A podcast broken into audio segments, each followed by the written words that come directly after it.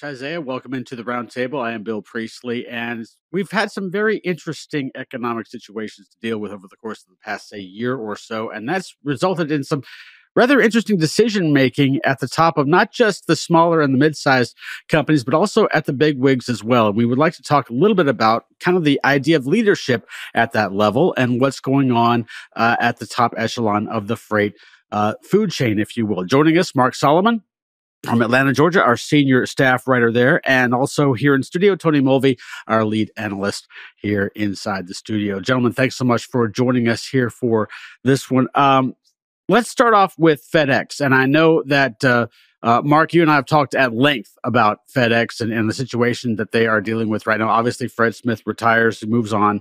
Uh, Raj Subramaniam comes in and uh, not necessarily due to any decision that he has made, but they've hit some turbulent moments and, uh, and certainly some economic forecasts that they weren't necessarily looking forward to, and that's put made some puts a lot more pressure on him. Uh, we just heard actually within the last half hour or so that FedEx is now moving its maintenance department from LAX and consolidating it into Indianapolis. So another major move there uh, made in these tougher economic times as you look at FedEx right now, Mark, what is it that that what kind of pressure is Raj under as he continues to move FedEx forward? And, and as you said last time we talked, try to right this ship in the direction they want it to go.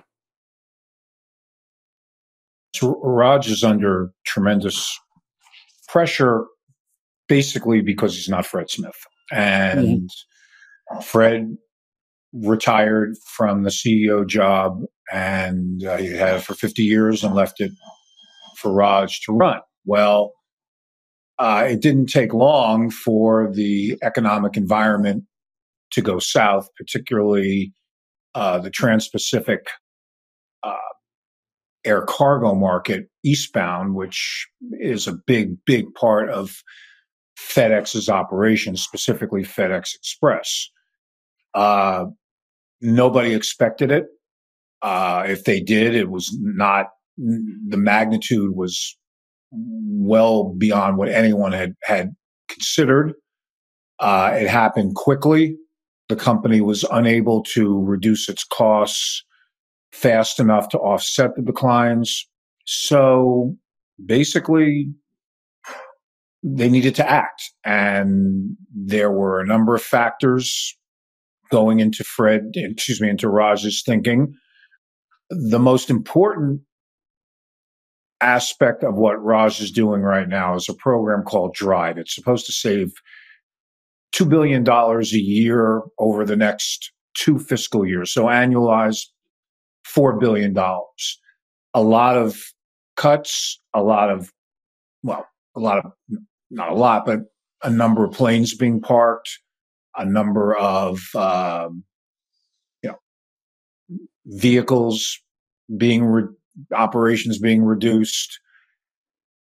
It's really what Raj is staking much of his legacy on is to see drive function as both not only a cost cutting measure, which the company needs to do, but to establish a more agile, nimble, and efficient operation. Yeah. Um, Tony, uh, what what what kind of pressure is Raj under right now? I mean, I think when you look at the freight market or the overall market, I think he's under pressure from that specifically. But I mm-hmm. mean, you as Mark alluded to, I mean, he's under immense pressure. I mean, he's do he's kind of putting I don't want to say he's putting all his eggs in one basket, but it it's very similar to what we've seen other CEOs make.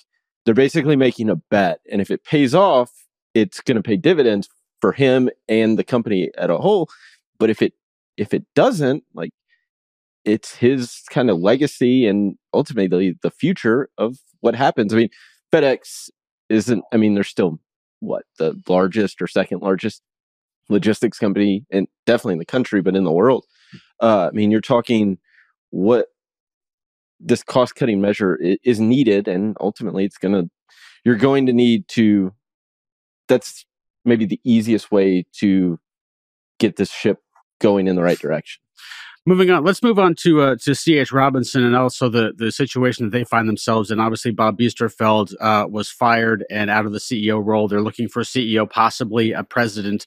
there as well. Um, Mark, as you look at that situation, uh, there there were some names out there. I know that there was at least one front runner uh, that was going to be in that that position, or at least thought to be in, in in the in the front running position for that. There, what pressures is that person going to have, especially with shareholders that are used to, well, at least they're coming off of this tremendous high and, and they're not seeing it necessarily now?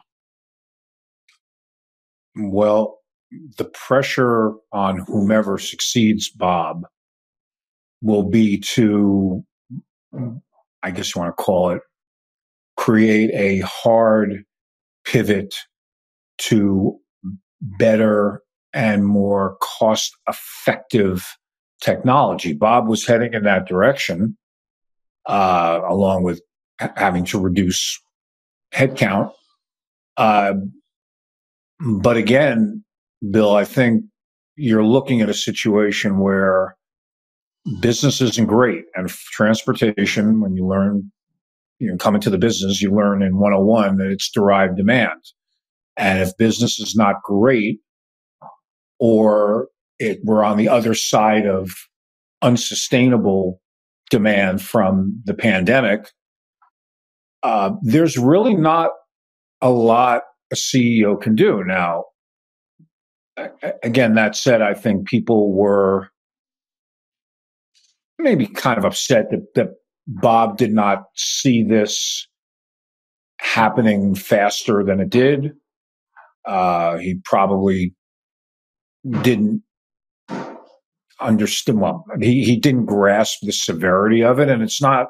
I wouldn't say it's his fault. It's just that you're a publicly traded company. You're held to account by multiple stakeholders, um, and I, I think the company felt that at that point in time they needed to make a change. And I think with the new with Jim Barber, who was supposedly the heir apparent, you're going to get somebody who knows just about everything there is to know about Robinson's business from his decades working at UPS.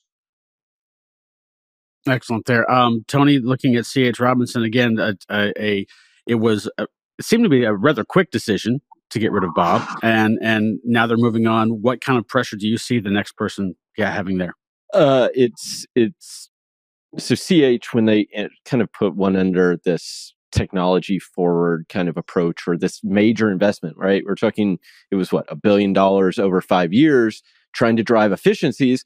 And you start looking digging into what they in their earnings like you could find in there was a statistics that they regularly published. It was number of shipments per person per day. That statistic when the freight market started to turn that statistic kind of went away out of their earnings release. And you start to think as a whole, the technology was supposed to make that number continue to rise. And, and it's like the conti- this implementation of technology that they were trying to do kind of floundered. What that challenge is, is going to be all the investments and talk and, and kind of hype has been around building these not even just digital freight brokerage, but making technology kind of the forefront. Obviously, freight is a very personal, it's a personal, very human capital reliant industry.